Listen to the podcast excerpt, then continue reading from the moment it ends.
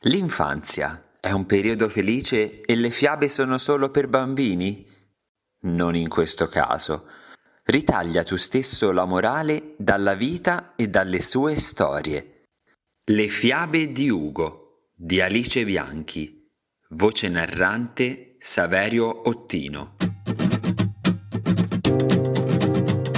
Un racconto diverso. Mi racconti una storia diversa? Perché? Non ti piacciono le mie storie? Sì, ma io ti narro quello che so. Non voglio sognare nonno diavolo stanotte. Va bene.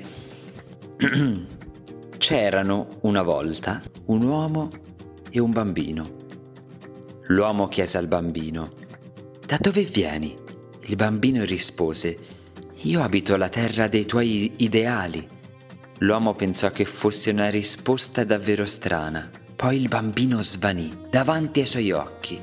A quel punto l'uomo riconobbe il bambino immaginario. Era il suo primo amico. Poi gli fu chiaro. Era lui stesso. Ero io, Ugo.